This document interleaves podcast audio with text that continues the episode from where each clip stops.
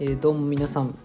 ペペです、えー、この番組 NBA トークマンショーは、えー、その日にあった NBA の出来事について、え私がただひたすらゆるくお伝えするという番組になっております、え本日なんですけれども、えマイアミヒートが、えファイナル行きを決めましたというところですね。いやー本当に驚きでございますでまああの、まあ、その類のニュースが、まあ、僕のツイッターを、ま、がっつりにぎわしているというところなのでそうですねなんかもう一通り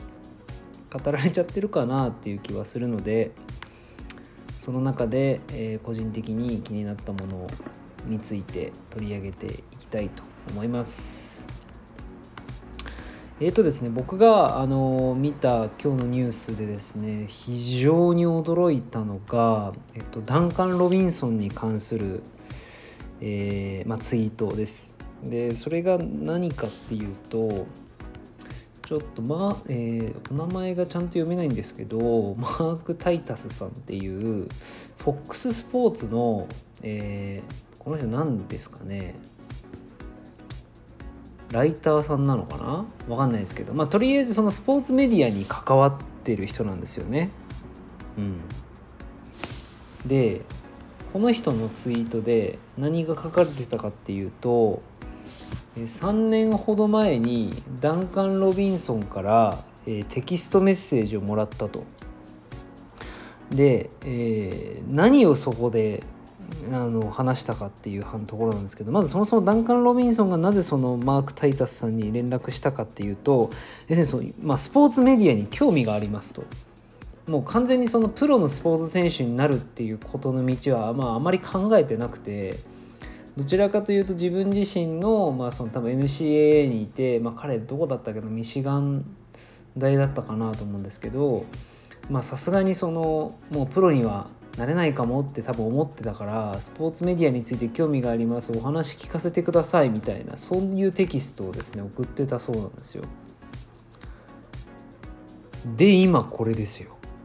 彼は今ファイナルの、ま舞台に立とうとしているチームのスターティング、まガードなわけですよね。でも今年はもう本当にダンカン・ロビンソン元年と言っても過言ではないところなんですけれども今日もすっごい決めてましたねで今日見たんですけど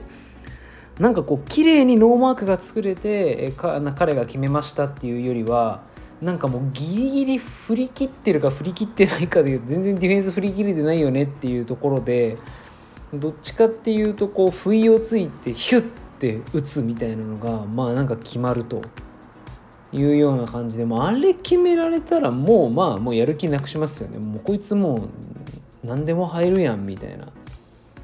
感じです。で実際今日ダンカン・ロビンソンは、えー、と15得点6リバウンド1アシストで、えー、とスリーポイントが7分の5っていうことでもう最悪ですね。もう最悪相手からしたら。いやー本当にまあよく動いてますよねであれすごい厄介だなと思うのがその基本的に彼がシューターのとしてまあそのスクリーンから飛び出してシュートを打つみたいな動きするんですけど何回かその動きの中になんか自分がスクリーナーになる動きとかがこう挟まってるんですよね。なんでシューターシュータースクリーナースクリーナーシューターシュータースクリーナーみたいななんかもうどっちやねんみたいなあれ多分もう旗から見てる人ですらだいぶ欺かれてるんで普通に彼についてる選手からしたらもう頭の中こんがらがって仕方ないっていうもうどどないしたらええねんっていうもう感じですよねもうあれは。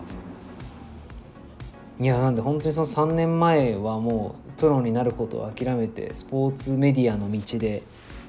えー、自分のキャリアを考えていた選手が今や NBA 選手としてもうめちゃくちゃ活躍してるっていうのはいやなんかすげえ世界だなって思いました。しまああのこのツイートには語られてないですけどじゃあそこからどうやって今の、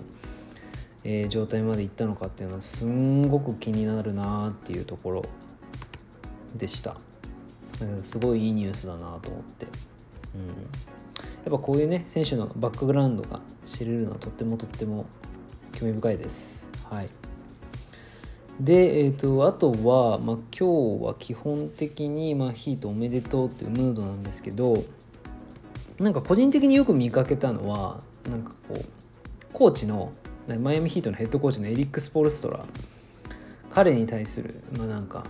ないツイートよく見たんですけど、うん、なんかいまだに、ね、年齢が47歳だか9歳ぐらいでまあなかなか若いみたいな話なんですけどまあなんか彼はね確かにそのマイアミヒート時代はレブロンを率いて優勝を果たすわけなんですけれどもその後もまあそマイアミヒートでそんなにドアマットにならずになんとかそのレブロンがいない冬の時代を過ごしてまたファイナルに戻ってくるっていう5回目の NBA ファイナルズっていうところであの、まあ、確かにそれはすごいなって思いますね。うん、だし、まあ、今のマイアミヒートのチームを作り上げたって、まあ、もちろん彼だけじゃないんでしょうけど、うん、ヒートのヒートカルチャーっていうものをこう育んでここまで持ってったヘッドコーチエリック・スポルストラすごいなと思いますね。もともとビデオコーディネーターっていう仕事に25歳ぐらいの時についていてでそれで2年後にアシスタント講師コーチになりますと。でアドバンススカウトスカウティングディレクターヘッドコーチ NBA チャンピオンコーチオールスターヘッドコーチっていうまあなんかもうすごいっすね。バリキャリです。ヘッドコーチ界のバリキャリですよ本当に。うん。まあ素晴らしいなと思いました。はい。いやーなんでちょっとどうなるんですかねファイナルは。まあ、まあ、言われてるところで言うと、まあ、そのアンソニー・デイビスにバン・アデバヨがつきますと。でレブロン・ジェームスにジミー・バトラーがつきますっていう話なんですよね。いやこれどうなるんですかね。ちょっと本当に。なんかもうここまでいったら7戦ぐらいまでもつれ込む大接戦を繰り広げてほしいなと思います。で僕のカンファレンスファイナル、まあ、特にイーストのカンファレンスファイナル予想は、えー、もともと4-2でボストン勝ちますって言ってたのが、えー、見事に4-2で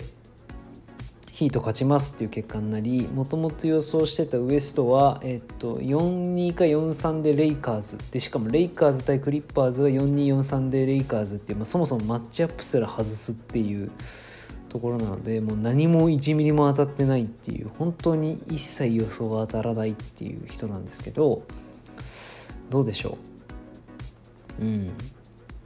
そうですね。じゃあちょっと4-1でレイカーズってっていう4-1でレイカーズ優勝を予想しておきます。もうなんなら外 外れてヒート優勝してくれっていうふうに思いました。はい。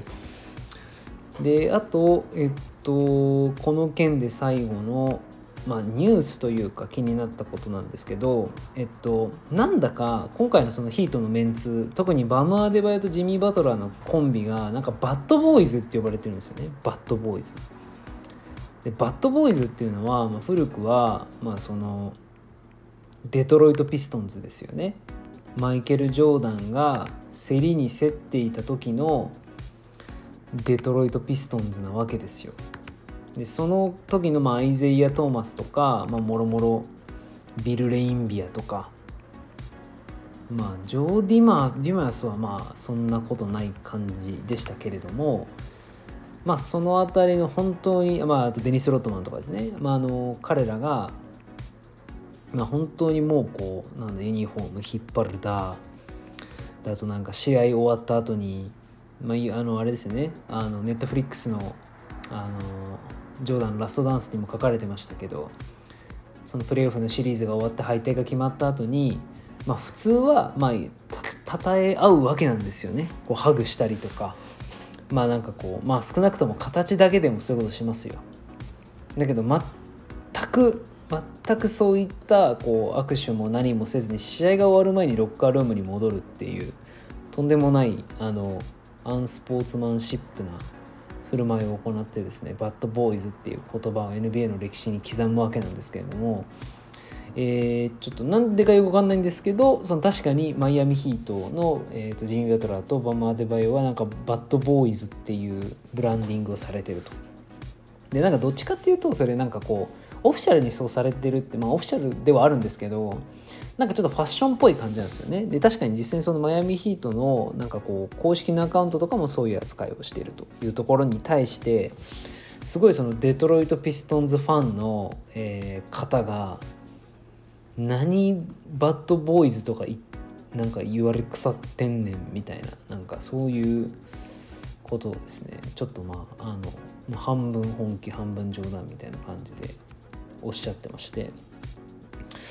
なんかそれは正直その通りだなってうん思いましたね。うん。なんかな確かにどこどこがバッドボーイズなんだろうってとっても思いました。はい。そんなにバッドボーイズなイメージないですね。確かにそのジミーはこうソフトな選手、まあ、特にそれがチームメイトだとしても、まあ、批判するような結構ダーティーな、まあ、感じですけど。でも別になんかあんまり悪いことしてるってイメージじゃないんですよね。真正面からもうガチンコでぶつかってるっていうイメージの方が結構強いかなっていうふうに思うので、うん、こはちょっと違うんじゃないかなと思います。うん、でもやっぱり本当にその多分ロスターだけ眺めてってもあの誰も予想できなかったと思いますねヒートが今年ファイナルに行くっていうのは。うん、だってボストン・セルティックスでもないし、セブンティシクサーズでもないし、うん、ミルウォーキーバックスでもなくマイアミヒートって誰が思えたでしょうかっていう話ですよね。いやこれは本当に面白い展開だなと思いました。そうであと,、うんともうそういうことなんだって思ったことが一つありまして、えー、マイアミヒートのバムアデバヨが下がってる時に代わりに代わりに誰が出てるかっていう話で言うとアンドレ・イグダラがほぼほぼセンターポジションなんですよね。で今日僕試合見てたんですけどその、えー、ボストンの基本ベスト5みたいなところってやっぱりダニエル・タイスが5番ポジションにいてまあわらわら言いますと、まあ、ジェイレン・ブラウンジェイソン・ティータムケンバー・ウォーカーでプラスアルファが、まあ、そこが、えー、ワラメーカーだったり、えー、ヘイワードだったりみたいなそういう布陣なんですよね。うん、でそういう布陣に対して、えっと、ヒートの方がもうこれもう一番わけわかんねえなって思ったオン・ザ・コートで言うと、えっと、タイラー・ヒーロージミー・バトラー、えー、ダンカン・ロビンソンジェイ・クラウダーアンドレ・イグダラっていう5人がオン・ザ・コートだった時だったんですよ。もうこれ誰が何やるのみたいな感じなんですけど、まあ、基本的にはヒーローかバトラーがハンドラーみたいな動きをしてでいつも通りダンカン・ロビンソンが縦横無尽に動き回ってノーマーク作りに行きつつっていう感じなんですけど、まあ、そこで案の定ですよでピックアンドポップであ、まあえーと、バトラーとアンドレ・イグダラのピックアンドポップで、えー、イグダラがあのスリーポイントラインで。えー、ノーマークになってスリー決めるみたいなシーンっていうのが結構あってこの試合結構活躍してるんですよねでやばいっすねスタッツ見たら。27分出てて15得点3リバウンドなんですけどなんとフィールドゴール5分の5でスリーポイント4分の4っていう。マジムカつきますねこれも。こんななんかもうねグリズリーズでボイコットみたいな仕草って。ねなんか勝てるチーム行きたいって言ってヒート行っていやいや勝てるチームって言ってもちょっと中途半端じゃないですかみたいな。まあ、まあ、とはいえしかも何て言うんですかね。どっちかっていうとこうもうマイアミヒート乗ってきててもう今シーズンヒートいいチームってみんなが思ってるとこで入るみたいな。なんかこうその会社はまあもう評判的にもいい会社だと言われていてその中でもゴリゴリに中の社員と面談してもう中も外もガッチガチに固めた上で入社するみたいななんかそんなことできるのみたいなことをやったわけなんですけどまあそれでこの活躍ですからねもう圧倒的に苛立ちますよね。まあ、大活躍でした今日。ま、ここ結構面倒くさかったかなと思いますね本当に見てる感じ。いやヒートは本当に層が厚いですね今日出てない選手の中でもケンドリック・ナンデリック・ジョーンズ・ジュニアケリー・オリニクマイヤーズ・レナード。今挙げた選手なんてもうこれほぼほぼスターティングメンバーとかにレギュラーシーズンとかと入ってましたからね。これ逆にどういう気持ちで見てるんだろうって思いますけどね。悔しいんじゃないかなとかってちょっとぶっちゃけ。うん。まあまあちょっとわかんわかんないんであれですけどぶっちゃけ悔しいですよね。レギュラーシーズンゴリゴリにスタメンで出てたのにプレーオフになったらずっとベンチ温めてますってまあこれちょっと悔しい思いなんじゃないかなと思うけど。まあでもね、まあ、優勝しそうなチームの中でそんなこと言っても仕方ないんでね。まあきっと大人にそこは振る舞ってるんでしょう。はい。ということで、えー、大方の予想を覆しヒートがえーまあ、ファイナルに行くことになりました。本当に僕が伝えたいのはダンカン・ロビンソンスポーツメディアに就職しなくてよかったねっていうことですね。プロセンス、えー、プロスポーツ選手プロ NBA 選手として頑張ってよかったですねと。これからも活躍期待してますという話でした。今日は以上です。さよなら。